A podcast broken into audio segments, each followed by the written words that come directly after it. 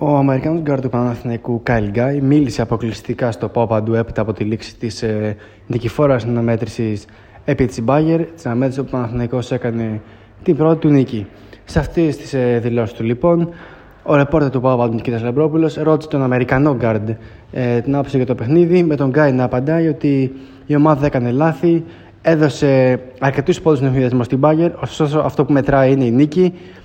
πως ο Ξάστερο πήρε την πρώτη νίκη στη EuroLeague και αυτό είναι που έχει σημασία στο τέλος της βραδιάς. Όταν ο ρεπόρτερ του Εξάστερου τον ρώτησε για τους στόχους του για τη νέα σεζόν, για τους προσωπικούς του στόχους για τη νέα σεζόν, ο Γκάι απάντησε ότι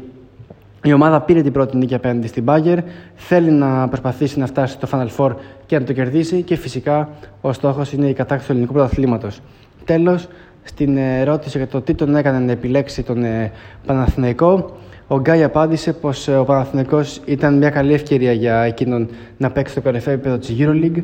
Είδε ότι χτιζόταν μια καλή ομάδα η οποία πλέον έχει δημιουργηθεί και είναι πολύ χαρούμενος που βρίσκεται στην ομάδα του Αμαρουσίου.